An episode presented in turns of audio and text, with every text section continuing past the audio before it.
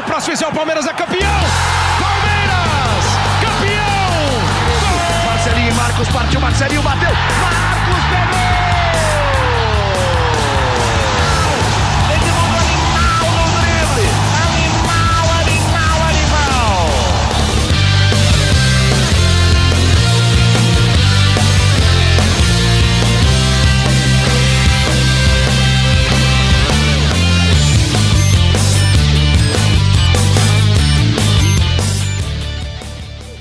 Palestrinos, começando mais um G E Palmeiras, o seu podcast aqui do G E. Globo, sobre tudo do Verdão. Estamos ao vivo, hein? Estamos ao vivo, hoje o nosso podcast é ao vivaço, nosso livecast, pod live, que vocês já estão habituados.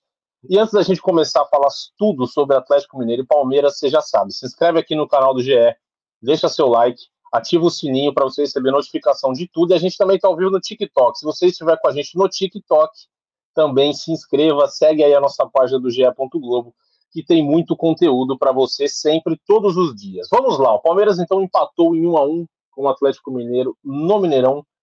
Um bom jogo de futebol, eu diria. O Palmeiras fez uma boa partida. E para isso eu tenho aqui um elenco, para a gente bater um papo sobre tudo que rolou lá em Minas Gerais. Também teve uma situação muito delicada e chata com o Abel Ferreira, da parte do Abel, é claro. A gente vai falar muito sobre isso. E o nosso elenco, olha lá, Henrique Toth acaba de chegar, estava adentrando aos Estúdios Globo em São Paulo, agora já está com a gente. Vamos lá, Toth, já que você chegou, seja muito bem-vindo, é um prazer e vamos falar de Palmeiras, Atlético Mineiro. Tudo bem? O que você achou do jogo? E aí, amigos, tudo bem? Caramba, pego de surpresa aqui, vocês estão me ouvindo, né? Tá tudo certo. Estamos então, te ouvindo. Né? Show, show, show. Não, que bom aqui, né? Na redação, desculpa o barulho aí que o pessoal fala alto aqui, mas acho que dá para ouvir direitinho.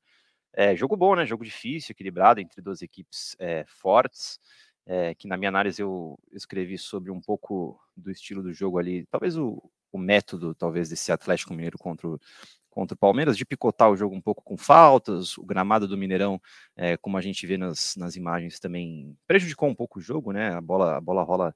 A bola rola pior e para esse Palmeiras, é, quando a bola rola direitinho ali é melhor, mas foi um jogo bem equilibrado, difícil, com esse gol aí anulado, que a gente vai debater muito ainda, é, sobre linha de impedimento, sobre ângulo da câmera do V A R, sobre a tecnologia do V A R, enfim.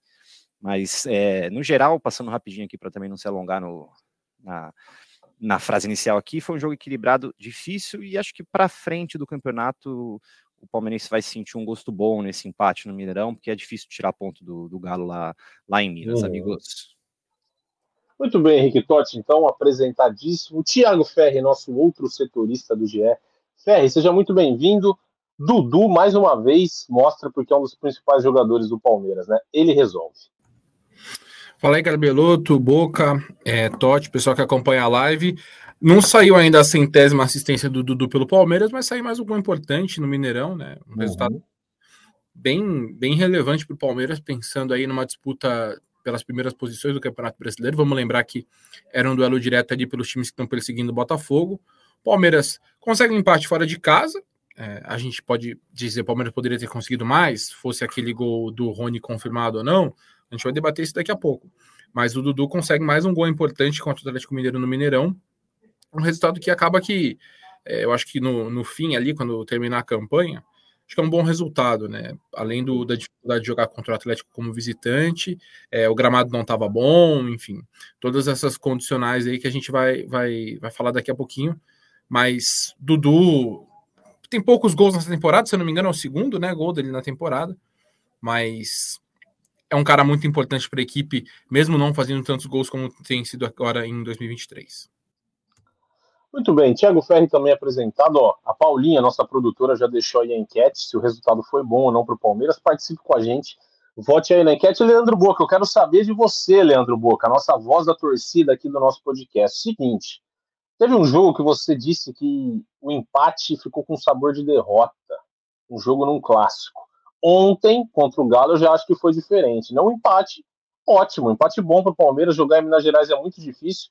E assim, a gente, vale a gente lembrar que, mesmo com esse empate, o Palmeiras eliminou o Galo duas vezes na Libertadores seguidas, as duas com um empate. Ou seja, é muito difícil ganhar do Atlético Mineiro, né, Boca? Seja muito bem-vindo. Família Palestrina, quando surge, prazer gigantesco estar aqui em mais uma edição desse podcast. Você que está ao vivo ou que está ouvindo a gente nas suas plataformas de forma gravada, um abraço para o Garba, para o Ferri, para o Totti. Queria mandar um abraço especial para um amigo, Sandro Magaldi. Eu estava na festa de aniversário da filha dele, a Isa, e o cara é fãzaço do podcast. Ele sabe mais do podcast Uau. do que nós mesmos. Cara, impressionante como o cara acompanha e torce pelo Palmeiras. Então, um abraço para o Sandro. É, é o seguinte, vamos lá. Esse jogo no pasto, que foi Palmeiras e Atlético Mineiro, foi um pasto, é um pasto, né? É feio pro futebol brasileiro, eu já começo polêmico, como sempre, é feio pro futebol brasileiro, o, o melhor futebol do mundo é o brasileiro, então pasto como está o Mineirão, assim, é inacreditável assistir o que a gente assistiu. Palmeiras e Galo hoje talvez seja o jogo mais pegado e mais disputado do Brasil, se você pegar as últimas partidas de Palmeiras e Galo, cara, o que tem de empate é brincadeira. É muito empate. Não é à toa que a gente está falando dos dois últimos campeões do Brasil, Clube Atlético Mineiro e Sociedade Esportiva Palmeiras. Uh, um bom jogo, extremamente disputado. Um jogo que o Palmeiras foi, mais uma vez, absolutamente garfado por uma incompetência do V A R, né, que é uma vergonha para esse país, essa é a realidade. E um bom jogo do Palmeiras. Agora, sobre a pergunta que você me fez, Garba, sobre o resultado em si, bom resultado. Cara, empatar com o Clube Atlético Mineiro em Minas, no Allianz Parque já é aceitável. No, em, em Minas Gerais é mais aceitável ainda, né? São dois times que com certeza vão brigar lá em cima e tá tudo certo. O que, tá, o que não tá certo, o Twitter que me perdoe, é empatar com o Bragantino e com o Santos e ponto final. Nesses últimos nove pontos, o Palmeiras fez três pontos. Você tá entendendo porque os dois últimos jogos não foram bons resultados? Né? Empatar com o Galo é normal. Esse jogo de forma isolada, beleza, perfeito. Agora, se você pegar o Palmeiras, que vai disputar o título dos últimos nove pontos, fazer três, não é legal. Sorte é do Botafogo, que abriu cinco pontos do Palmeiras, e sorte é do time do Dorival Júnior, que tá chegando aí. Espero que não, não encha a nossa paciência. Mas, feliz sempre com o maior time do mundo, a Sociedade Esportiva Palmeiras. Muito bem, Leandro Boca. Então, nosso elenco está devidamente ap- apresentado, aproveitado não, aproveitado também e apresentado. Eu queria saber de vocês todos. Assim, o empate lá em Minas, lá no Mineirão, é um bom empate, isso é verdade. Mas ficou uma sensação que dava para o Palmeiras sair com os três pontos também, né, Ferri, Totti e Boca? Acho que o Palmeiras fez um bom jogo. Teve aí o gol anulado do Rony, que o V A R, o V A R traçou a linha, que não é aquela linha ideal, né, aquela linha do lado, traçou de, de trás ali. Mas se o V A R traçou e deu impedimento, ok, tá dado. Mas foi um, um empate que dava, né, né, né, Ferri? O Palmeiras não foi amassado, o Palmeiras não, foi, não jogou mal. O Palmeiras teve boas chances de gol, fez o seu gol, fez dois, um anulado, é verdade. Mas dava pra ganhar, né? O Palmeiras sai com um resultado ótimo, concordo com o Boca, mas dava, né? E pelas circunstâncias do jogo, dava pra sair com três pontos. É, dava. dava uh, a questão do gol do, do Rony, eu não, eu não consigo cravar de que esse gol estava impedido. Eu, Acho que, não, tudo bem, não. Você me falar assim, ah, não dá para garantir que ele estava que ele estava em posição legal. Também, eu acho que a imagem não é conclusiva para nenhum dos casos, né? Esse ano a gente está vendo uma mudança no protocolo do V A R, agora as linhas são traçadas ali, aparece no, no telão do estádio. Quando as linhas se sobrepõem, elas é, é pro ataque, né? Então, se uma linha estiver em cima da outra linha, se as linhas se tocarem, a vantagem é pro ataque. Não foi o que aconteceu pela, pela imagem que o V A R É, selecionou, mas é uma imagem que eu acho que ela é discutível. Eu não, não acho que dá para você garantir que o Rony estava adiantado, é, por mais que da forma como tenha sido feito o tracejado ali indique que, que foi impedido. Eu não acho que, que é uma coisa certa. Não é, não Isso é aí uma... que você fala, Thiagão, só interrompendo, foi mal, isso que você falou de, de passar a revisão ao vivo no, no estádio não aconteceu no Mineirão, né? O P C de Oliveira até é, ele reforça isso no, no Seleção Sport T V, se eu não me engano. É, de que falou com quem esteve no Mineirão, de que na transmissão também, é, e não passou essa revisão ao vivo, como, por exemplo, aconteceu, quem viu o jogo mais, mais cedo no domingo do, do Corinthians, aconteceu no gol do Roger Guedes ali, em um dos gols, enfim. É, então, para começar, isso não aconteceu, que é uma orientação é, para os árbitros, para a C B F, é, da C B F para os árbitros, para o V A R, então, é só um ponto importante aí também, Thiagão, foi mal te interromper. Não, imagina, é um, é um bom complemento. A Bárbara, a Bárbara Thaís até vendo aqui no, no, nos comentários, né, ansiosa pelo ódio do V A R, né, falando, reclamando, entrevista do C N M, e ela fala, só pegar os prêmios, quando o Gomes dá o passe, o Rony tá bem atrás, ele ganha na velocidade, não estava impedido. Bárbara, assim, eu não acho que ele estivesse bem atrás, é, O frame dá a indicação de que a bola está começando a sair do pé do Gomes. Então isso é uma outra questão. O momento em que pega a imagem... É, é, a bola ainda está meio que no pé do Gomes, mas acho que já estava começando o movimento. Acho que é verdade.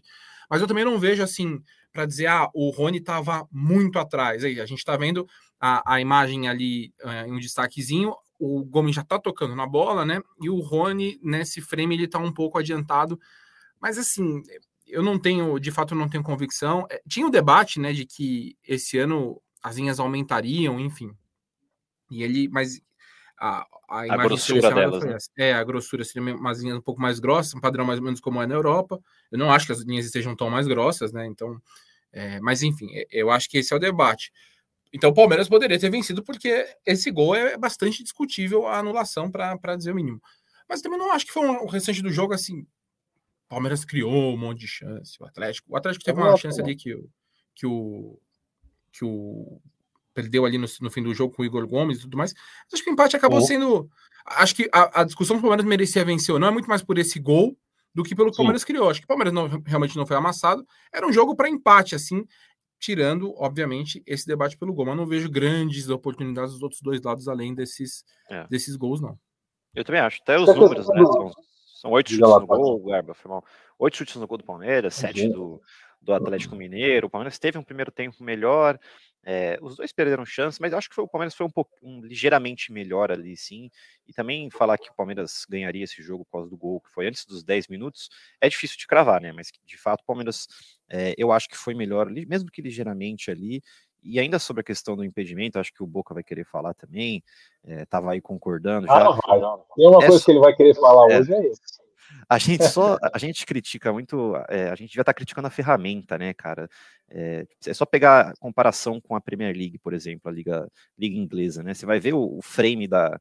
É, da linha de impedimento lá na, na Europa, cara, a imagem parece que tá em H D, é, parece não tá em H D, o, a linha, ela é fininha, cara, é assim, é só colocar uma imagem do lado do outro que, que você vai ver a diferença de qualidade na, na avaliação, não é o, o V A R que tá ali que traçou errado, que colocou, muitas vezes pode ser também, mas eles têm as orientações de traçar do jeito que tem que ser traçado e fala, mas a ferramenta é, me parece defasada, me parece que a C B F poderia investir mais nisso para justamente acabar com essa falta de credibilidade que, que muitos lances passam, né? Porque também não é só com o Palmeiras, é, o Palmeirense, claro, vai lembrar dos lances do Palmeiras, porque torce pro Palmeiras, vê o jogo, dos, o jogo dos Palmeiras, do Palmeiras. Uhum. Mas se você acompanha os outros jogos, sempre tem disso, é, de uma linha duvidosa aqui e ali. Então, assim, é, parece ser um pouco simples solucionar esse problema, que é investir na tecnologia é, do V A R, né? Tentar é, colocar mais câmeras em ângulos é, mais propícios ali no campo, é, investir na qualidade da imagem, na qualidade nesse software da linha mais fina, enfim, acho que a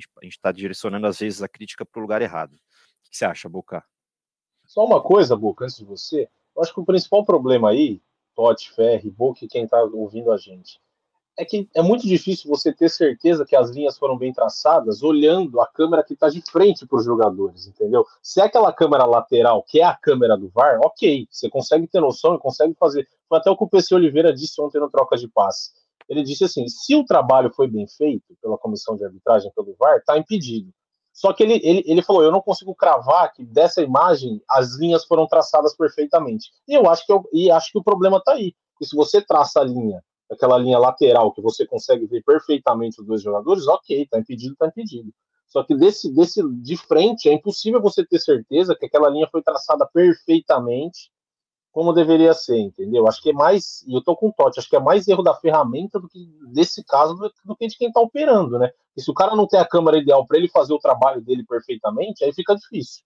Aí você cobrar também do, do, do cara que tá, que tá comandando o V A R é mais complicado. Porque se ele não tem o ângulo perfeito, como que ele vai fazer um trabalho perfeito? Eu acho que é por aí, entendeu? E aí, se a discussão é, pô, tá em dúvida dar o gol ou não, para eles ali, usando as ferramentas que tinham, não teve dúvida, aparentemente, né? E o gol foi invalidado. Mas eu acho que o principal problema é exatamente o ângulo para medir o impedimento ou não. Fala aí, Burra. O Totti matou a pau. Em primeiro lugar, eu não sei se, se isso tivesse... se o gol tivesse sido validado, se o Palmeiras ganharia ou não o jogo. O Galo também fez um bom jogo. Eu achei o Palmeiras ligeiramente superior, só que foi um jogo extremamente equilibrado. Acredito que o empate tenha sido até um placar justo. Só que é o seguinte, pessoal, assim, numa boa, numa boa, e não é só com o Palmeiras, não. Eu tô falando do futebol brasileiro como um todo, tá? Inclusive Palmeiras e Fortaleza eu discordei do pênalti, né? Eu falei aqui no G E, eu falei aqui, pela, eu falei aqui. Acontece o seguinte, eu não sei se a Paulinha tem aí a imagem travada que a gente colocou, se vai rodar de novo, a imagem do, do V A R mesmo, que eles declararam o, o lance como irregular. Primeiro que assim, um gol antológico desse, você não pode invalidar nem se estiver impedido, né? Porque que golaço do Rony Deus, não dá. Que golaço, que golaço, que golaço, que golaço, então para por aí. Agora assim, o meu recado final hoje vai para a tia Ruth, eu vou explicar para vocês o porquê. Mas agora, a tia Daisy, que é aquela sua professora da quinta série, essa imagem, Paulinha, muito obrigado, você é a melhor produtora do mundo, essa imagem. A tia Daisy, na quinta série, quando tá te ensinando a mexer no pente, ela faz a mesma coisa. Então, assim, a tecnologia que a gente tem hoje no Brasil é essa aí. Vocês vão me desculpar muito, gente. Vocês vão me desculpar muito. Esse, o ângulo dessa câmera, a linha como foi traçada, é inadmissível. É inadmissível. Não dá pra ver absolutamente nada. Eu vou falar uma parada pra vocês. Se o Rony tiver meio centímetro à frente, ele tá impedido. Legal. E não tem o que discutir, porque a regra é essa. Se tiver meio centímetro à frente, tá impedido. Mas com uma linha dessa, é isso que eles estão mostrando? Por que que não passou no Mineirão? Por que que é essa imagem aí que tá sendo mostrada? Em cima disso, é esse trabalho lixo que a gente tem que ver. Dessa vez prejudicou o Palmeiras. Nada contra o Galo. Poderia ter prejudicado o Galo também. Mas tá de brincadeira. Tá de brincadeira. A tia Daisy fazia isso na quinta série no paintbrush. A tia Daisy fazia no paintbrush. Isso é uma palhaçada. Paintbrush você foi bem agora. Ah, cara, isso é uma piada de mau gosto, meu irmão. Tá de brin... Olha essa imagem, gente. Olha essa imagem. Entendeu? Acho que assim, cara, ou faz direito ou não faz. Porque desse jeito aí não dá. Tiraram um gol mais bonito do Campeonato Brasileiro agora. É, Leandro Boca, eu acho que suas críticas são muito válidas. Diga aí, Totti, diga aí, diga aí. Ah, essa coisa de impedimento milimétrico também é difícil, né, cara? É, coisa de dez centímetros, de cinco centímetros, não sei. Às vezes eu, é, eu sempre é, critiquei até o pessoal aqui da redação que falava, putz, o V A R tá estragando o futebol e tal. É, até o Rafael Delmanto, que tá aqui acompanhando a gente do Mídia C E P, é, colocou um, um comentário aí, né? Ele fala que a verdade é que o V A R nasceu com o intuito de evitar erros. Aqui no Brasil eles usam para caçar É, o que não existiu. Tem muito disso também, de caçar o que não existiu, mas pô, essa coisa do impedimento milimétrico tem que ser revisto, tem que achar algum, tem que achar algum jeito ali, por exemplo, que eles fazem na Europa de ter uns centímetros de, é, de vantagem para o ataque, né? Porque, pô, olha o gol que anularam por questões de é, centímetros aí, que nesse, nessa imagem parece milímetros, né? Então, talvez poderiam, poderia ser revisto isso, né? É, eu, eu acho que mais, nesse, nesse caso específico, eu acho que mais do que a distância de impedimento ou não, é justamente o ângulo para traçar a linha. Você não consegue traçar uma linha certa ali olhando de frente, olhando em diagonal. Você tem que estar tá olhando pela lateral, que é a câmera do V A R, né? Que é a câmera certa. No jogo de São Paulo contra o Goiás, eu estava assistindo, o São Paulo tem um gol anulado, a câmera vai lá e traça bonitinho. Vê o cara impedido, lateral, marca, beleza, tá impedido, ponto final. Só que assim, a partir do momento que começa esses questionamentos e não tem a câmera certa, e aí? Aí dá margem para todo mundo achar mal o V A R. Eu, eu tô com você, Totti. Eu não acho que assim, pô, o V A R faz mal o futebol. Não faz. Eu acho que evita muito erro grotesco, muitas vezes. Mas, ao mesmo tempo, você vê um negócio desse aí, o time se sente prejudicado. Aí o dirigente vai lá falar mal da arbitragem, vai falar que é choro. Não é choro. O time dele tá sendo prejudicado e não tem uma imagem conclusiva do lance. Entendeu? Se tiver uma imagem conclusiva, ok. O Palmeiras, aconteceu isso com o Palmeiras contra o São Paulo, aquele gol, aquele suposto impedimento do Caleri. Falaram que a imagem sumiu, que não tinha a imagem certa, que o V A R não traçou, e aí, entendeu? E fica por isso. E tá ficando por isso, vai ficando por isso, vai ficando por isso. Acho que falta muito profissionalismo pro V A R ser, de fato, muito... Eu acho que, assim, ajuda muito, mas tem que ser muito mais bem, bem, bem, bem adaptado, bem ensinado também para quem mexe. Acho que quem mexe talvez não tenha ainda cem por cento de, de, de experiência para usar a ferramenta, enfim. O Gabi, diga lá, Boca. Fala aí, sem, Boca, desculpa aí, gente. Não, sem esquecer da a entrevista do Rony no final do jogo. A gente não pode deixar isso em né? branco. É no intervalo, enfim, perdão. O Rony fala uhum. lá, né, que o árbitro foi conversar. Claro, a palavra de um, a palavra de outro, só que eu tô falando que eu, o que eu assisti, que foi a entrevista do Rony, né? Uhum. O Rony falando que, ah, não, é, o negócio foi, o erro foi lá de cima. Tá de brincadeira, cara, né? Então o negócio tá feio mesmo e tem que ser arrumado, gente. É, eu, eu queria entender melhor o que o Rony falou nessa hora também. Até pedi para os amigos que estavam lá em Minas tentarem falar com eles na zona mista, mas rolou tudo aquilo, né, e não, e não deu, mas me parece que É, é um pouco disso que a gente falou, né? O erro é de cima, não é nem o, o erro do V A R, né? O erro é, é geral ali, da, da estrutura do V A R, da orientação do V A R. É isso, o, próprio, é o próprio Abel fala isso, né? Na, na coletiva, ele fala, pô, eu, se eu tô cansado, imagino os árbitros, né? É, os árbitros também, pô, erram como todo mundo, né? Devem estar com uma sobrecarga, talvez, é, mental ali, é, maior do que nunca, enfim, tem todo esse, esse contexto geral que... que a ponta do iceberg ali acaba sendo é, um erro, que nesse caso é duvidoso, é, porque não dá para cravar nem que ele está impedido, nem que ele não está, né? Sim, é isso, é isso. Falamos aí do lance, agora podemos falar um pouco do jogo também, né, Thiago Ferri? Você que está muito quieto. O Palmeiras mudou as laterais, o Abel colocou, decidiu pelo Marcos Rocha, né, no jogo de, de ontem, de domingo, e o Vanderlan, porque o Piquerez não pôde jogar. O que você achou da escalação de Marcos Rocha como titular, das, principalmente das laterais do Palmeiras, porque o, o restante do time não mudou, né? O Arthur, acho que mais uma vez fez, um, fez uma boa partida, né? Deu uma assistência, provando que cada vez mais foi uma, uma contratação muito, muito acertada do Palmeiras. Mas as laterais, Thiago Ferri, o que você achou de Vanderlan e Marcos Rocha no jogo contra o Galo? É, aproveitar e mandar um abraço para o Rafael Delmanto, que está acompanhando, meu parceiro, que está acompanhando aqui a gente na, na live. Ah, o Marcos Rocha uma hora ia voltar, né? É, acho que a gente vai precisar ver. Eu não consigo cravar que ele é titular ainda, nem que ele perdeu a vaga, né? É, ele ia ser preparado em algum momento para jogar. É, os laterais eles precisavam ter algum, algum descanso, porque agora o Palmeiras joga. É, tem dois dias só de intervalo até o próximo jogo na Copa do Brasil. Então, se ele jogar com o Mayke e com o Piquerez, acho que foi um acerto do Abel poupar. O Marcos Rocha, ele tem uma característica diferente do Mayke, né? Mas eu gosto do Marcos Rocha, sempre defendi ele aqui, né? Até não tenho uma opinião formada sobre quem deve ser o titular, mas ele participa bem de toda a jogada, do gol de empate, por exemplo. É, o Vanderlan, eu acho que ele é um cara que... É, eu acho que ele tem sido, tem sido regular como, como profissional, agora como reserva. Ele foi muito bem em alguns momentos do ano passado, nesse ano acho que ele está um pouco mais, mais regular, assim. É, a questão da lateral esquerda é mais esse descanso mesmo, né? O, a minha dúvida é quem vai, vir, quem vai ser o titular daqui para frente na lateral direita. Acho que o Mayke tem uma... demonstrou, deu, deu motivos para ser considerado titular, porque ele foi muito bem nessa sequência, enquanto o Marcos Rocha esteve de fora, mas o Marcos Rocha é titular durante toda a passagem do Abel, né? Então, é, acho que ele voltou bem na equipe, participou bem da jogada do gol, vamos ver qual que vai ser a decisão daqui para frente, lembrando que, é, a partir do começo do mês que vem, o Marcos Rocha pode assinar um pré-contrato com outras equipes, a, a partir do fim do mês que vem, né? A partir do fim de junho, ele pode assinar um pré-contrato com outras equipes, porque o contrato dele acaba em dezembro, ainda está indefinido o futuro dele. O Mayke já é um cara com mais, é um mais novo e tem um contrato mais longo, então é um lateral a, a longo prazo do Palmeiras. Vamos ver qual que vai ser o destino do, do Marcos Rocha.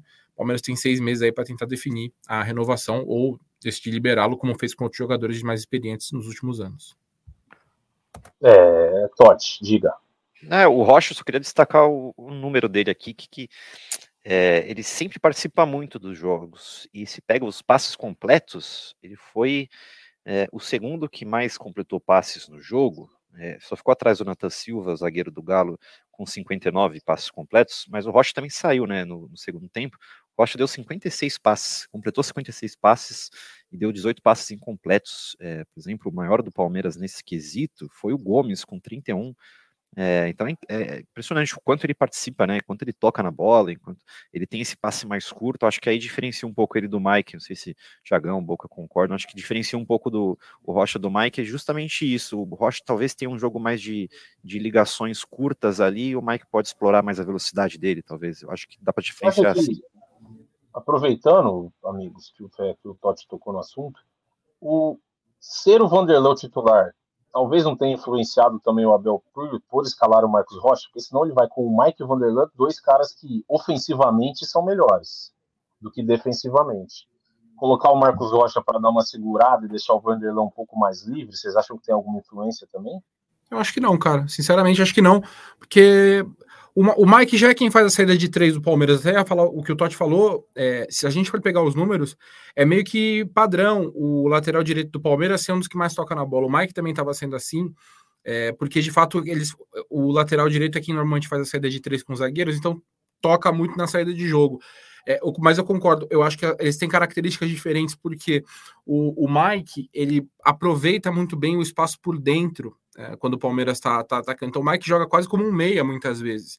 E eu acho que ele uhum. tem uma, uma qualidade ali para um jogo mais curto, assim, de entrar na área. O, o Rocha, ele, eu acho que em jogos grandes ele é um, é um bom defensor, ele tem aqueles jogos que ele dá umas rateadas, mas em geral eu acho que ele é um cara seguro defensivamente.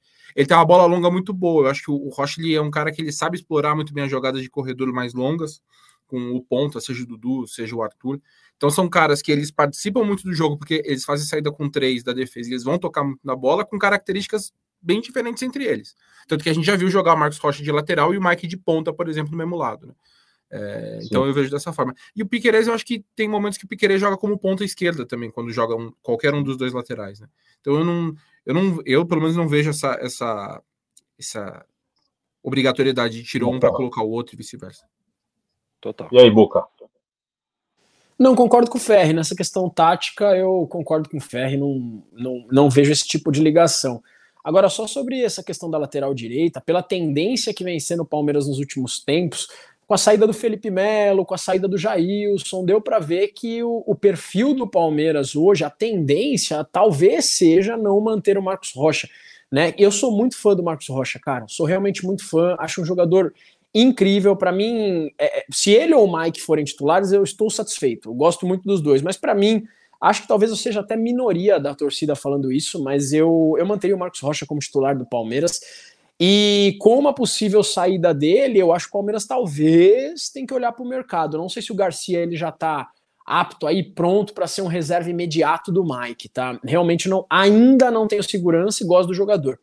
Já pela esquerda, gosto do Vanderlan, acho um excelente jogador, de verdade, acho que tem um futuro muito promissor, mas muito palmeirense falava que o Vanderlan estava pedindo passagem, que ele seria o titular do Palmeiras. Aí eu discordo completamente.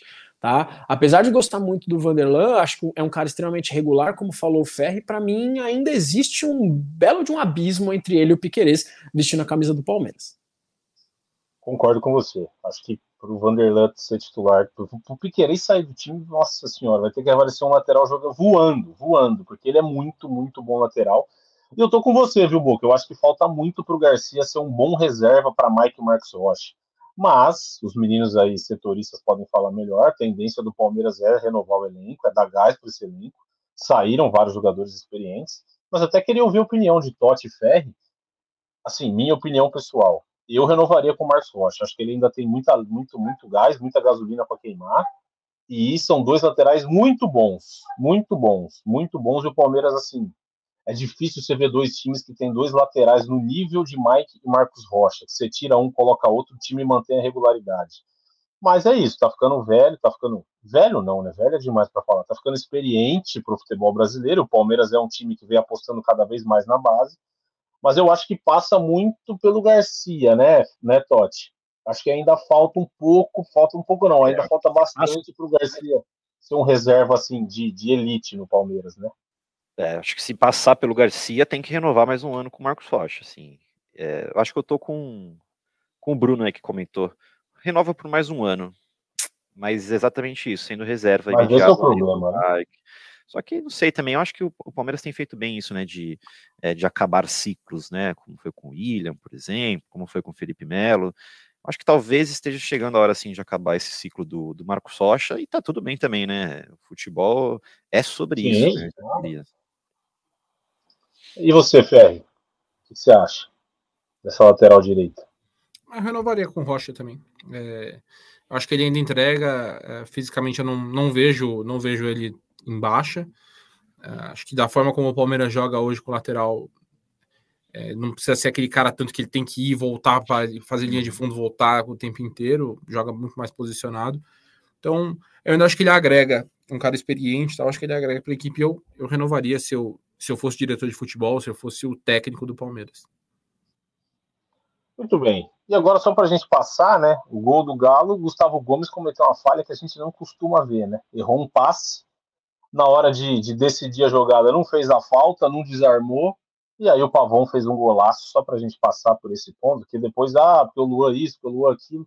Cara, os, os dois zagueiros estão sujeitos a falhar, e quando o zagueiro falha, pode acontecer isso aí, ó. O Gomes lá atrás, ó. Lá atrás já era gol do Galo, golaço, o Pavão tem qualidade. Sim. Acontece, né, Henrique Toth? Raridade, mas acontece. Raridade, raridade. O Gomes erra pouco, é, mas errou, acontece. É, jogo difícil é assim no detalhe mesmo, né? E, uhum. e o Luan também achei que foi um pouco seco ali, mas talvez ele já estava meio desesperado ali para tentar cobrir a falha do Gomes. Não sei, daria para chegar um pouco mais tranquilo ali. Ele toma um drible muito é, nessa hora aí, ele, ele fica vendido na jogada, enfim, mas também... É, erro dos dois ali, principalmente do Gomes e golaço do Pavão também, né? Não dá para tirar a qualidade golaço, do, golaço, do adversário golaço. do Palmeiras nunca, né? Principalmente a finalização, ó, ó dá o Sim. tapa, golaço, golaço. Né?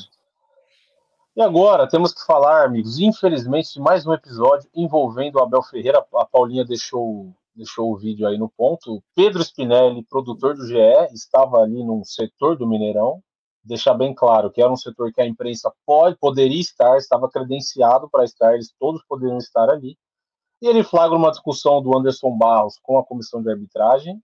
Se os meninos tiverem mais detalhes, por favor, me interrompam. E o Abel Ferreira chega, tá, ele está com uma camiseta na mão, não sei se ele vai dar uma camiseta para alguém ali ou não, mas depois o Abel, quando vê que o Pedro estava filmando, foi lá e tomou o celular, o celular do produtor, do parceiro nosso aqui de trabalho no G E, e impediu a continuação da filmagem. Assim, lamentável o que o Abel Ferreira fez. Se o menino, se o produtor pode estar ali, pode, ele está credenciado, ele está fazendo o trabalho dele. O trabalho da imprensa é noticiar as coisas e mostrar as coisas para quem não está ali, para quem não pode ver.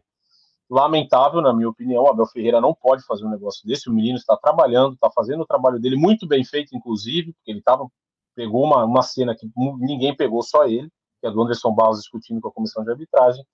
O Abel Ferreira pediu desculpa já na coletiva, falou, ah, se, se eu me excedi, não, né? Ele se excedeu, obviamente, e depois ele, hoje de manhã, ele até ligou para o pro produtor nosso do G E, pediu desculpa, falou no celular. Ok, pediu desculpa, mas Thiago Ferri, não pode, né? Lamentável, o Abel Ferreira não precisa de nada disso para ser o Abel Ferreira. Ele é um cara extremamente competente, extremamente profissional, mas ele, de vez em quando, se excede e passa bem do limite, né?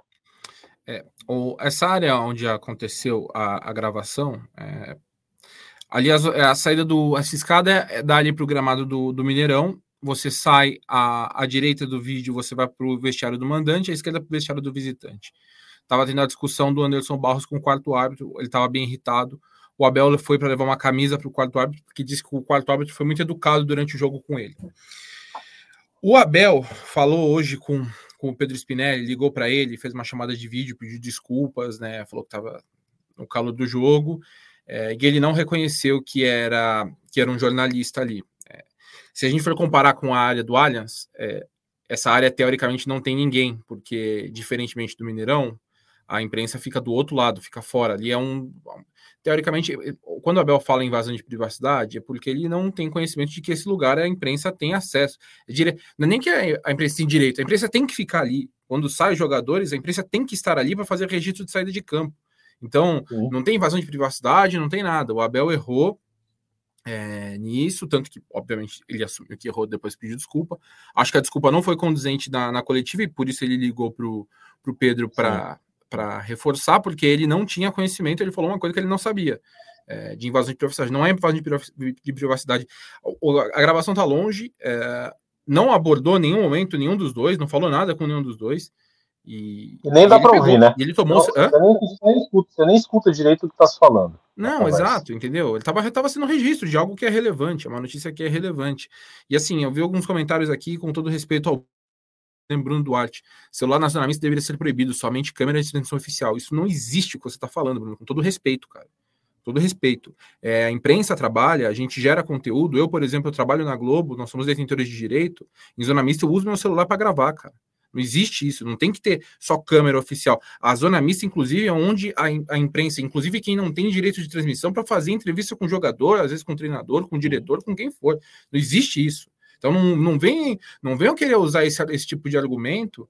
Pra, é uma coisa errada, é, foi um ato errado. Isso não significa que o Abel é uma pessoa ruim. É, eu já falei isso várias vezes. Eu acho que a, a gente, quando vai avaliar o cara, e quando se avalia o Abel, acham que tem que se colocar tudo, no, tem que se englobar como um todo. Ele é um baita técnico, que um cara, é um cara que erra também. Nesse caso, ele errou. Não estou falando que ele é uma pessoa ruim.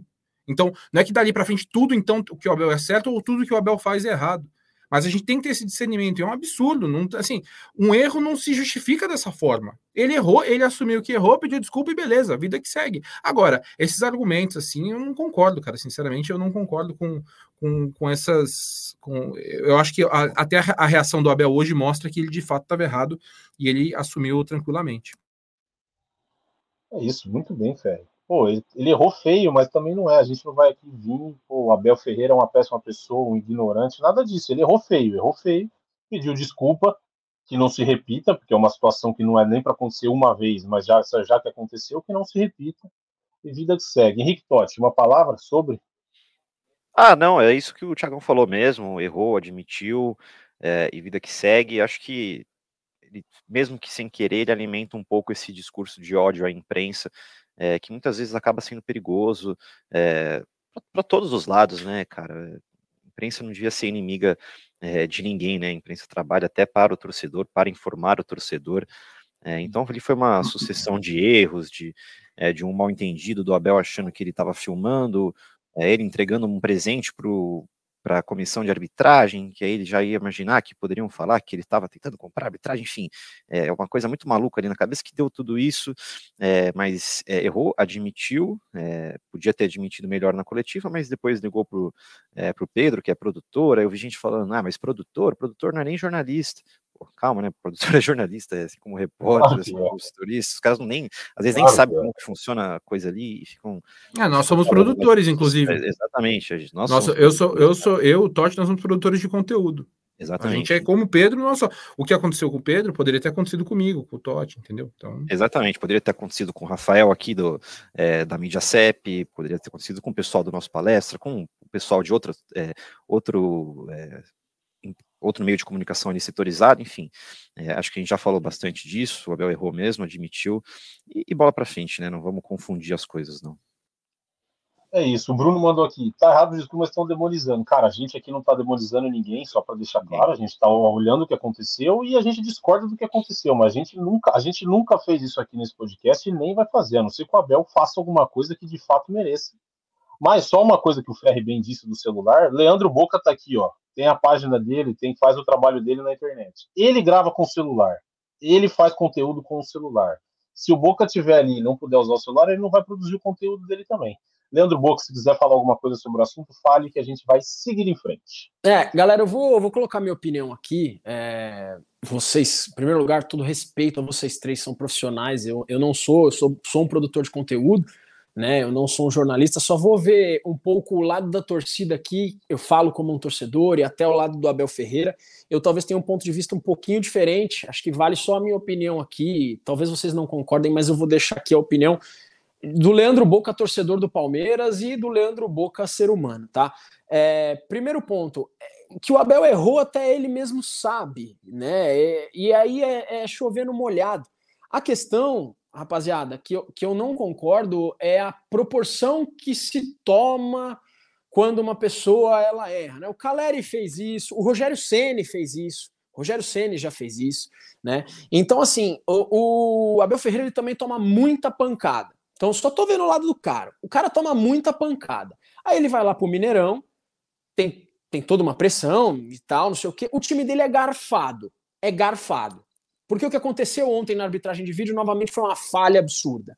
Aí ele desce junto com o diretor de futebol. Ele já deve estar extremamente nervoso. Rapaziada, ele é um ser humano. O ser humano erra, ponto. O ser humano erra. Ele está lá junto com o diretor, ele vê toda aquela encrenca. Na hora do calor do momento, eu acho que ele pode não ter associado a questão de que tinha um produtor de conteúdo que pode fazer o que fez, tá tudo bem. Tá tudo bem. Talvez o Abel ele não, ele não entendeu o negócio no calor do momento, ele foi e ele errou. Tá? Só que parece que, cara, quando se trata de Abel Ferreira, nossa senhora, é, é manchete, parece que assim, o Abel roubou um celular e o bicho aconteceu, e não sei o que lá, e não sei o que lá, e não sei o que lá. É esse tipo de, de, de situação que eu realmente não concordo. Eu entendo que assim, se, se eu faço alguma coisa com o Garba aí, por exemplo, cara, e eu tô errado, cara, eu tenho meu tempo pra assimilar, sou um ser humano, eu ligo pro Garba e falo, mano, eu errei, foi mal, velho. O cara é meu amigo, ele vai falar, beleza. Né? Isso não dá o direito do Abel ficar errando novamente, só que eu acho que o assunto ele foi encerrado quando a pessoa, não o profissional, a pessoa Abel Ferreira assumiu e ligou pro profissional, Né? Ele falou, brother, cara, eu errei no calor do momento, são coisas do futebol, eu errei e acabou. E assunto encerrado, tá? Repito, rapaziada, eu não tô aqui defendendo a ação de pegar o celular de alguém, isso está errado, tá bom? Não é isso, por favor, não me entendam mal. Só que assim, cara, o Abel Ferreira também deve estar nos nervos, entendeu? E aí o assunto hoje, ao invés de ser o empate do Palmeiras contra o Galo ou o jogo da Copa do Brasil, se forma, o Abel Ferreira pegou o celular e o Abel Ferreira não presta. Pô, teve um cara que postou no, em alguma rede social, deve ser o Twitter, tudo isso aí deve ser Twitter, não é possível. Que tipo, é, Abel Ferreira, pô, influenciador, o cara tem acho que quase duzentos mil seguidores ali, falando Abel Ferreira, tipo, insinu, insinuando alguma coisa do tipo, pega o meu celular que a gente vai ver o que vai acontecer, nós vamos acertar um negocinho, eu posso estar errando a expressão. Não dá, gente. Desculpa, eu acho que você não conserta o erro com outro erro. O cara pediu desculpa, cara. Se a gente tem o, o, o direito de errar, a gente tem o dever de falar perdão, de falar desculpa. O cara falou e o assunto está encerrado. Concordo. Só a discussão que estão falando aí no chat, que a gente não falou do V A R, a gente falou bastante tempo do V A R. Se vocês voltarem um pouquinho à live, tudo que vocês estão falando que não se falou do V A R, a gente falou, tá? É, e eu acho que são coisas, são coisas a se falar, tá bom? É, isso, eu acho que é isso. Se voltar, o pessoal aí que tá falando, volta um pouquinho a live, que vocês vão ver, tem um debate bem longo, inclusive, sobre o V A R, sobre a questão da imagem ou não. É o que eu falo, às vezes, pro Garba, é, saiba onde consumir, né, o que vocês querem consumir. Se vocês querem passar raiva na internet, lendo comentários é, que usam desses momentos, assim, pra... Enfim, qualquer coisa que seja ali, é, saiba onde consumir, cara. Passa clique, né? O famoso passa clique.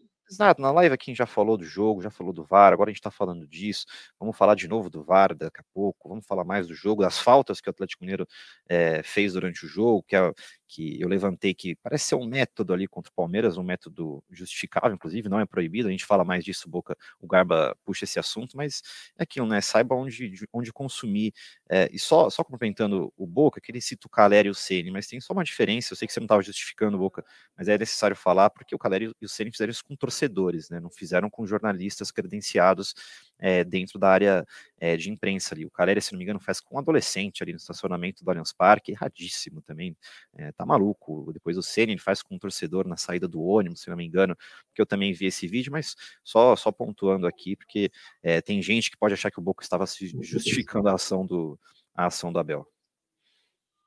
Não, acho que deu para entender que o Boca não está justificando nada, ele só está Só ter a opinião dele, a gente, assim, nenhum de nós está justificando nada, a gente está todo, graças a Deus nesse podcast, a gente está todo mundo ciente de que essa é uma ação errada, e se você acha que fez certo, não sei, sei lá, e roubar o celular de alguém e achar isso certo, não sei, não sei o que, que você pensa da vida, mas enfim.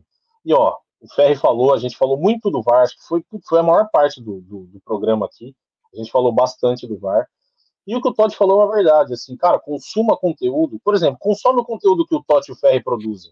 Vocês vão gostar do conteúdo que eles produzem. É, não consome o nosso conteúdo também, né?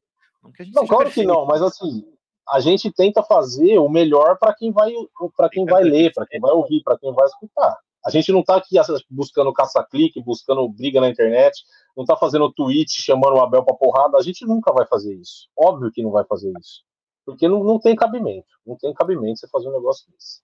Isso foi falar, mas enfim, pra falar que a gente não tá puxando sardinha, por exemplo, o Rafael Delmanto aqui, Mídia C E P estava aqui, faz um baita de um trabalho sério. Exato, exato. Boa. Tem muita gente que faz. O Boca faz um trabalho excelente, acompanha o trabalho de Leandro Boca, junto com o irmão dele, que já é um trabalho de ó, muitos hum, anos. Mas anos, falamos sim. Aí de Abel Ferreira, de V A R, Toth, faltas, vamos falar desse assunto também. O Boca bem disse, né? O Galo e Palmeiras é um jogo que sai faísca, né? Que o bicho pega. E ontem o Atlético Mineiro não aliviou, né? Não aliviou e o juizão também deixou, deixou o bicho pegar, né? Deu uma seguradinha na mão no cartão, né? Eu acho que, assim, é, é, eu vi muita gente falando de revezamento, de falta, como se fosse um negócio proibido no futebol. Não é proibido, é uma tática bem justa, aliás, é, muitas vezes eu vi os rivais do Palmeiras é, dizendo que o Palmeiras faz esse revezamento de faltas também. É, e a gente viu isso contra o Atlético Mineiro, você pega aqui a, o jogo de ontem, vinte e sete faltas do Galo contra quinze do Palmeiras, é, e aí vai do árbitro que, é, querer, querer ou não, é, não é, amarelar ou não, advertir ou não os jogadores para acabar com esse revezamento, e aí depois eu fui levantar, é, porque eu vi muita gente falando, pô, isso aí acontece sempre contra o Galo, eu falei, será que acontece mesmo? Aí eu fui levantar os jogos desde dois mil e vinte e um, e só em um jogo o Palmeiras não terminou, é, o jogo com menos faltas que o Galo foi em dois mil e vinte e um, é, dois mil e vinte e um, cadê isso? dois mil e vinte e um na, no Brasileirão, no Atlético Mineiro dois a zero Palmeiras, cada um teve quatorze faltas, mas em todos os outros jogos o Palmeiras terminou com menos faltas. Somando esses nove, são cento e oitenta e duas faltas do Galo contra cento e nove do Palmeiras, é, são quase oitenta faltas a mais. Então dá para dizer, não estou tentando aqui, dá para dizer que tem alguns, algum certo método ali para parar esse Palmeiras do Abel, e é justo, porque se esse Palmeiras do Abel começa a controlar muito a jo a, a, o jogo ali, se você não consegue picotar esse jogo, seja controlando a bola ou com faltas, é, você pode acabar sendo dominado. Então, acho, acho legal destacar assim, porque o Abel fala disso na coletiva também, né, de, de faltas para amarelos que não foram dados, enfim, acho importante destacar assim que, na minha opinião, ali, pelo que os números mostram, houve esse revezamento e tem sido uma coisa constante contra o Galo, e tá, tá justo também, não é proibido. Teve um jogo, foi Palmeiras e Galo também, o Cuca ainda era treinador do Galo, que o Palmeiras não conseguiu, acho que nenhum contra-ataque no jogo, nenhum, que era, foi aquela fase que o Galo tava voando, lembra que foi aquele zero a zero no Allianz, que o Hulk bate pênalti na trave e tal. Cara, o Galo picotou o jogo inteirinho, toda hora que o Palmeiras ia sonar o contra-ataque, falta em alguém, falta em alguém, falta em alguém. E assim, os, é do jogo. Sabe, claro que é do jogo. Pô, né, tática, tática é tática. Se o juiz tá ali para dar amarelo, vermelho, para expulsar ou não. Inclusive, eu acho que o Pavon ontem tinha que ter sido expulso. Ele, ele, a hora é. que ele faz a falta, ele já dá até uma olhadinha pro juiz, sabe aquela olhadinha? Hum, lascou. E aí, não, não tomou o segundo amarelo. Mas, enfim. Aí, ó. Rafael, vamos ver. Rafael, da Mídia C E P, que os meninos falaram. Acho que, acho que o pior que o impedimento foi a maior que deixou, ele deixou de dar para o Pavon. Seria expulso, pancada por trás. Ele até fez... Exatamente. Acabei de falar isso aí, ó. Nem tinha lido. Exatamente isso. A hora que ele faz a falta por trás, ele dá até uma olhada e fala, hum, lascou, vou tomar o vermelho. Mas também, ficar... Assim, errou, errou, mas ficar procurando também, acho que... Acho que não é por aí. O que mais? Vamos ver. Vou ler as mensagens aqui. Bruno Duarte, parabéns a todos aí do podcast. Não conhecia vocês. Excelente debate e opinião de todos. Deveriam abrir mais vezes. Bruno, brigadão. A gente tenta fazer o mínimo, sempre tem um... Pô, a gente faz esse podcast... Bruno chegou aqui descascando nós aqui, agora tá elogiando. Depois, Valeu, depois, depois, depois ganhamos ele, ganhamos ele. Ganhamos, cara. Ó, eu faço esse podcast faz quase um ano. Os meninos fazem, acho que desde dois mil e vinte já, esse podcast. Tem trezentos e tantos episódios, Brunão, para você ouvir, fica à vontade, tem de tudo. Tem cobertura de Mundial, de Libertadores, de tudo, um monte de taça, um monte de coisa. Aí, beleza. Quem mais? Vamos ver aqui. Pavão era para ser expulso, também acho que era para ser expulso. O resto é falando de, de Abel Ferreira aqui, a gente já falou, vamos, vamos passar para o próximo assunto. Thiago Ferri, Leandro Boca e Henrique Toth. Meio de semana, Palmeiras e Fortaleza. Aliás, Paulinha, por favor, coloca a tabela do Brasileirão aí para a gente ver, porque o Botafogo, Leandro Boca, que a gente... A gente teve um podcast que a gente falou, putz, será que o Botafogo chega? Será? Não sei e tal. O Botafogo já abriu cinco pontos, faz uma das melhores, um dos melhores inícios de Campeonato Brasileiro, junto com aquele Palmeiras de dois mil e dezenove, os meninos podem falar melhor aí, mas acho que eles também já viram esse levantamento. E, Boca, o Palmeiras tem dezesseis pontos, o Botafogo tem vinte e um, aí vem São Paulo com quinze, Galo com quatorze, Grêmio com quatorze, depois o Cruzeiro e o Flamengo com treze. E esse Botafogo aí? Vocês acham que é um dos principais... credenciado mesmo para chegar, o Totti, Boca e Ferreira? Ah, agora dá para falar, hein?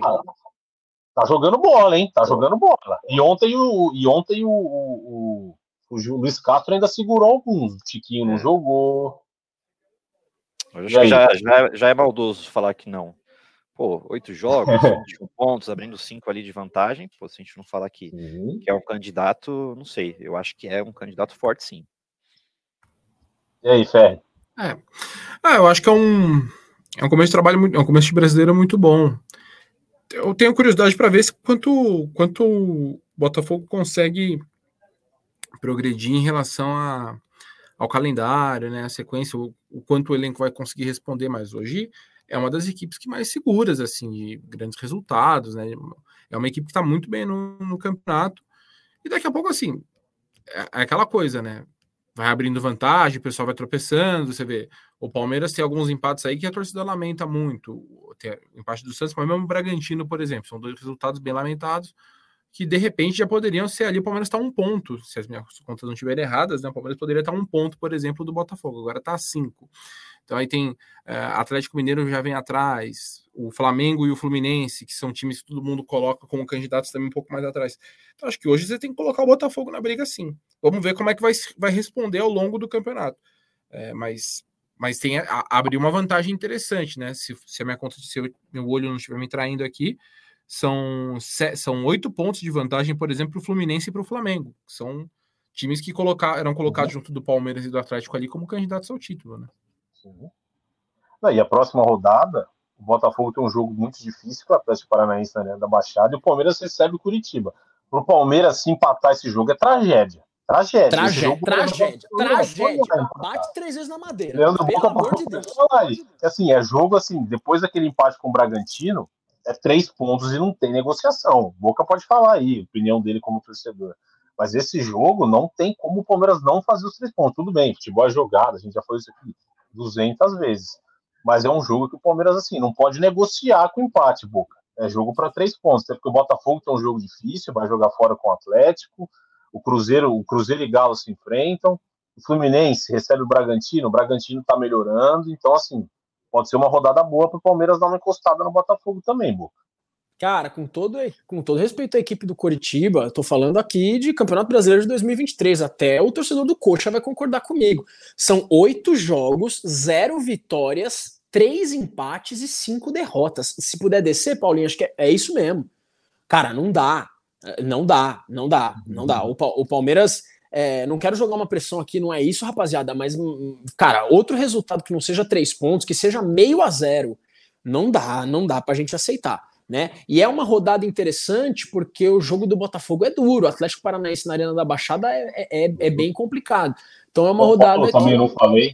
São Paulo visita o Grêmio, também é jogo difícil, não falei. Olha, bem difícil.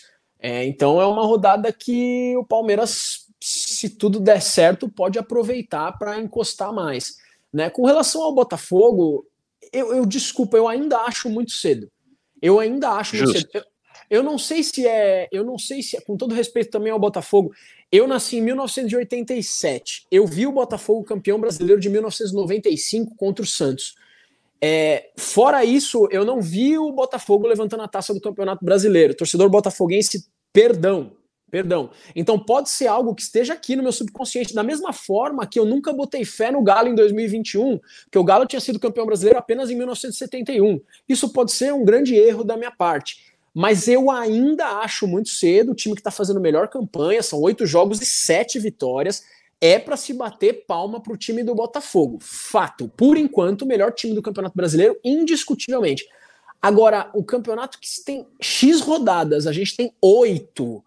Já falar que o Botafogo tá equiparado aí com Palmeiras, Galo, eu acho ainda muito cedo. O Botafogo pode ser campeão brasileiro. Beleza, eu realmente ainda acho cedo. É, Thiago Ferri, eu quero saber a sua opinião. Vocês falaram do Rafa, ele mandou uma... Do, do Rafa da Mídia C E P, ele mandou uma pergunta aqui que a torcida do Palmeiras de fato fica falando o tempo inteiro. O Abel Ferreira tá Já insistindo muito, muito com ele. No Brasil. É, tá, tá insistindo demais no Breno Lopes, Thiago Ferri. Depois eu tá. quero saber do Boca também. Tá, tá. Eu acho que tá. É, eu acho que tá, porque é, é, eu acho que, por exemplo, o Luiz Guilherme é, é um cara que poderia, poderia ser mais utilizado, né? Ele mesmo falou. Nem que isso obrigue a colocar o Arthur do outro lado, enfim. É, eu já falei, eu tenho algumas, algumas questões sobre a, a gestão de, de jogadores do banco, do, do Abel. Acho que o Breno é um cara que ele coloca bastante para durante os jogos, né? Ele vê como o único cara para entrar no lugar do Dudu. E mesmo no ataque também, eu nunca... Quando o Flaco estava bem, ele começou a colocar mais o Navarro e o Endrick. Aí depois o Endrick faz gol, aí coloca mais o Navarro e o Lopes. Quando o Navarro faz gol, sabe? Mas é, eu, era um, eu colocaria mais vezes o Luiz Guilherme. Acho que ele é um cara que está ganhando, tá pedindo passagem, ainda que ele tenha usado o Luiz Guilherme mais aberto pelo lado direito e o Breno entre sempre no lado esquerdo. É, eu acho que é um cara que tá, tá, ganhando, tá ganhando espaço, né? Acho que já ganhou espaço, inclusive, do Giovani, tá no Mundial. Eu vejo hoje o Luiz Guilherme ganhando esse espaço, né, nessa disputa. Mas não foi relacionado é, também, né, Fé? Pelo segundo jogo seguido. É, sim, sim, não, sim, sim, eu tô na, porque o, o Giovani era tratado como reserva do Dudu do, do, do, nesse começo de ano, né? Sim. Seria o reserva. Eu acho que o Luiz Guilherme já passou ele, né? E você vê, o Luiz Guilherme passou e tem jogo que ele não é relacionado. Mas, de fato, era um cara que, é um cara que, eu, que eu usaria mais e menos, usaria um pouco menos o Breno. É que a gente vê o Breno entrar todo jogo, né? Porque o Dudu, o Abel já falou, é um cara que mais joga e que talvez fosse o ideal poupar, mas o Dudu não é poupado. Ele é poupado durante o jogo. Então ele joga, dá quinze, vinte minutos, é substituído. É por isso que a gente vê tanto também o, o Breno em campo. Boca, como torcedor, torcedor que é grato ao Breno Lopes, obviamente, pelo gol da final da Libertadores, tudo aquilo que a gente já falou um monte de vezes, mas o Abel tá exagerando ou não tá? Ah, tá, tá. Gosto muito do Breno Lopes, cara. Não conheço é, pessoalmente, mas parece um cara muito legal, sou muito grato. Pra mim, todo jogo contra o Santos é ele mais dez, tá? Realmente é uma peça que tá na história do Palmeiras. Ele fez o gol do título do campeonato que o palmeirense mais valoriza.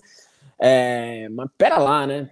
É, ele entra todo jogo, né? O Breno Lopes entra toda hora. Eu acho que no Palmeiras tem jogadores na frente do Breno Lopes, né? A gente, além dos titulares, além do Arthur, além do Dudu, o Endrick tá na frente, o, o Luiz Guilherme tá na frente, o próprio Giovani, que tá na seleção brasileira, também tá na frente. Na minha opinião, como torcedor, gosto do Breno, não acho um jogador ruim, tá?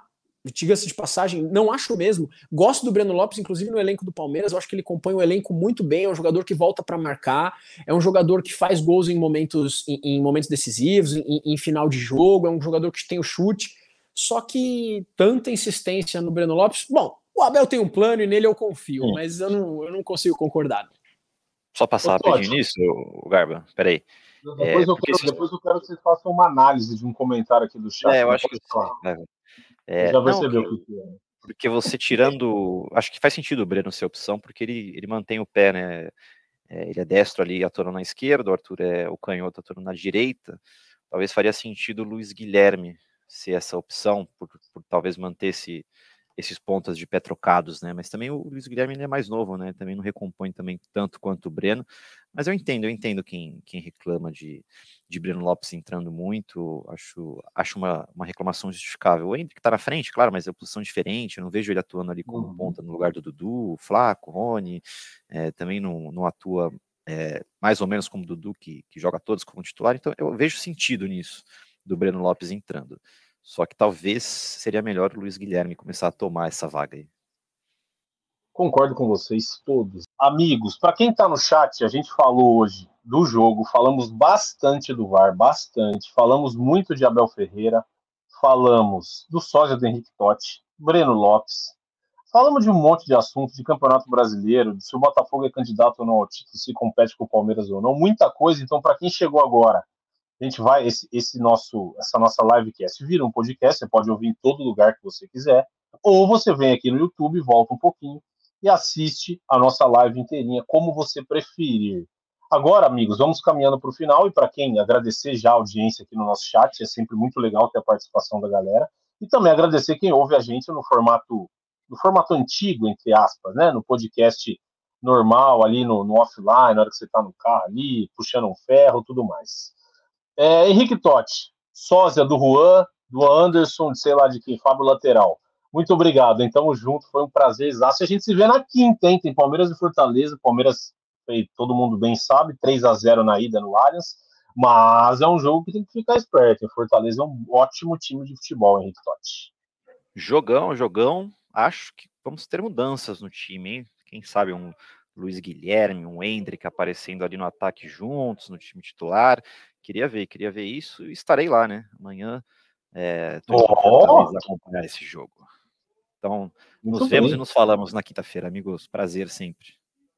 Muito bem, mande, mande imagens da sua estada em Fortaleza. Thiago, muito bem. Thiago Ferri, nosso outro que setorista isso? do G E, não, e não menos importante, tudo bem? É, porque o Totti tem essa, quando eu falo que ele é o outro, ele fica chateado. Depois ele me manda no privado, pô, você fica me chamando de outro, parece que eu sou menor que os caras, e obviamente ele não é. Vocês, são, vocês todos têm um espaço igual aqui no meu coraçãozinho, Thiago Ferri, tamo junto, hein? Até quinta. Tchau, amigos. Até a quinta. Bom jogo de Copa do Brasil para quem for acompanhar, como nós. E nos vemos no próximo podcast. Tchau. Leandro Boca, você, você antecipou que seu, eu acho que o seu recado, talvez você, você, você queria dar para aquele cara lá, o Vande. Você queria dar o seu recado para o Vande, porque você falou do Vande, do Vande, do Vande, mas o Vande fez um ótimo trabalho no final de semana. Para quem é seu recado, Leandro Boca, deste... desta segunda-feira, de mais um episódio do nosso podcast. Muito obrigado, a gente se vê na quinta, hein? Família Palestrina, grande abraço para vocês, Toth, Ferri, Garba, cara, vocês são profissionais incríveis, muito obrigado, aprendo muito com vocês toda vez que estou aqui, muito obrigado pela oportunidade. O meu recado final vai para minha tia, a tia Ruth, que é uma mentirosa, é uma mentirosa, faz uns anos, eu era pivete, tal, há pouco tempo, né, mais ou menos, cara, ela foi operar apendicite, ela falou para mim que o médico falou que podia tirar e tal, porque o apêndice era inútil, que era a coisa mais inútil do mundo. E é mentira, a coisa mais inútil do mundo é o Fluminense. É o Fluminense, um absurdo, um ab... uhum. perder do time do Vande, perder do time do Vande. Vocês deviam se enterrar, porque eu tô pondo você, Fluminense, como um dos favoritos para ganhar o Campeonato Brasileiro, junto com o Palmeiras, junto com o Flamengo, junto com o Galo. Você me perde do time do Vande, é inadmissível. Péssimo jogo do Fluminense, não deu para entender absolutamente nada. Inútil. Ele deu um jeito de mandar um recadinho pro Vande, Henrique Toth. Ele deu um jeito. Pô, mas quem tava perdendo pro Corinthians, o Fluminense é forte, hein, rapaziada? Ah, não dá, velho. Quem perdeu pro Corinthians, velho? Muito bem. O recado, então, de Leandro Boca, a nossa voz da torcida desse podcast. Fica aqui, então, meu abraço pro Henrique Toth, pro Thiago Ferri, pro Boca, para quem acompanhou a nossa live, para quem está ouvindo o nosso podcast. Eu sou o Lucas Garbelotto aqui apresentando e também agradecer a Paulinha, Paulinha Ferro, nossa produtora, ótima produtora, excelente, que faz tudo para nossa live ir ao ar, tá bom? Então a gente se vê na quinta-feira, chutou Deivinho, subiu o Breno Lopes e partiu Zapata. Partiu Zapata, sai que é sua, Marcos! Bateu para fora!